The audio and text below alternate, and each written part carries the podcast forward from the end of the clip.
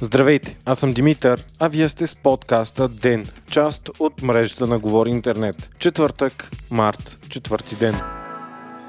Европейската прокуратура е отхвърлила 7 от 10 кандидати за делегирани прокурори от България – Кандидатурите за европейски прокурори бяха изпратени от българска страна в средата на февруари. Трима от тях бяха следователи, един съдя, а шестима са прокурори. От Европейската прокуратура обаче казаха директно, че не са доволни от предложените кандидатури. Следователите не били подходящи, тъй като те никога не предират съда, пък за съдиите е проблем, че те нямат опит с криминалното право. Говорителят на главният европейски прокурор Милан Ярон обяви, че след българските кандидати имало хора с малък или никакъв опит. Изпратено е писмо до Министерство на правосъдието, като се очакват 7 други кандидатури. В Европейската прокуратура трябва да има минимум двама български прокурори. Капитал пише, че случилото се е международен гаф и до сега не е имало проблем с кандидатурите за прокурори, от която и да е друга страна членка. Европейската прокуратура е нов орган, който те първа трябва да заработи ефективно. Той ще следи най-вече за корупция и то с акцент на унази, свързана с европейските средства и фондове.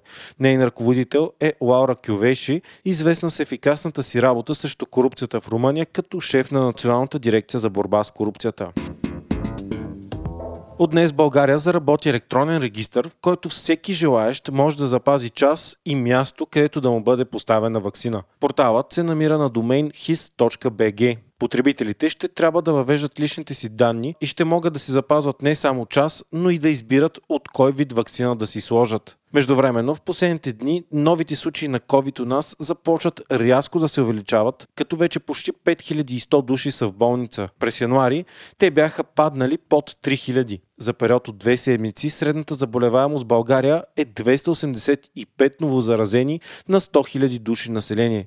Според здравните власти, повишението се дължи на циркулирането на британския вариант на вируса. Властите въвеждат и локален подход за мерките срещу COVID, като се дава повече свобода на областните кризисни щабове да преценят какви мерки да въвеждат или отслабват. Причината е, че има големи разлики в разпространението на вируса в отделните области на страната.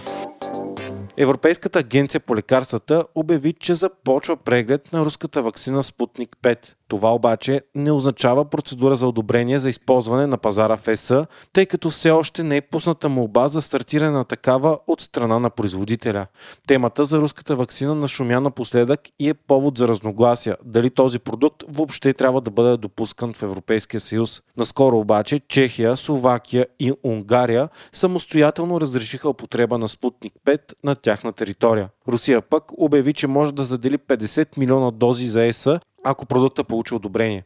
Днес Европейската комисия заяви, че не разговаря с Москва за евентуална покупка на руската вакцина. Междувременно пък Германия одобри използването на AstraZeneca за хора над 65 години след ново изследване на компанията, което доказва, че вакцината е ефикасна и за тази възрастова група. По-рано Полша и Франция също взеха това решение от деня. Трети прототип на междупланетната ракета на SpaceX Starship се взриви.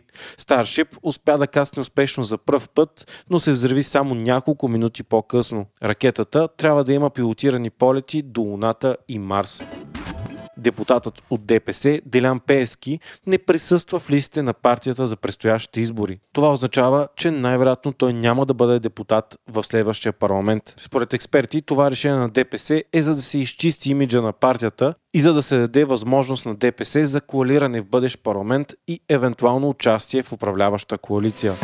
Вие слушахте подкаста Ден, част от мрежата на Говори Интернет. Епизода водих аз, Димитър Панелтов, а аудиомонтажът направи Антон Велев.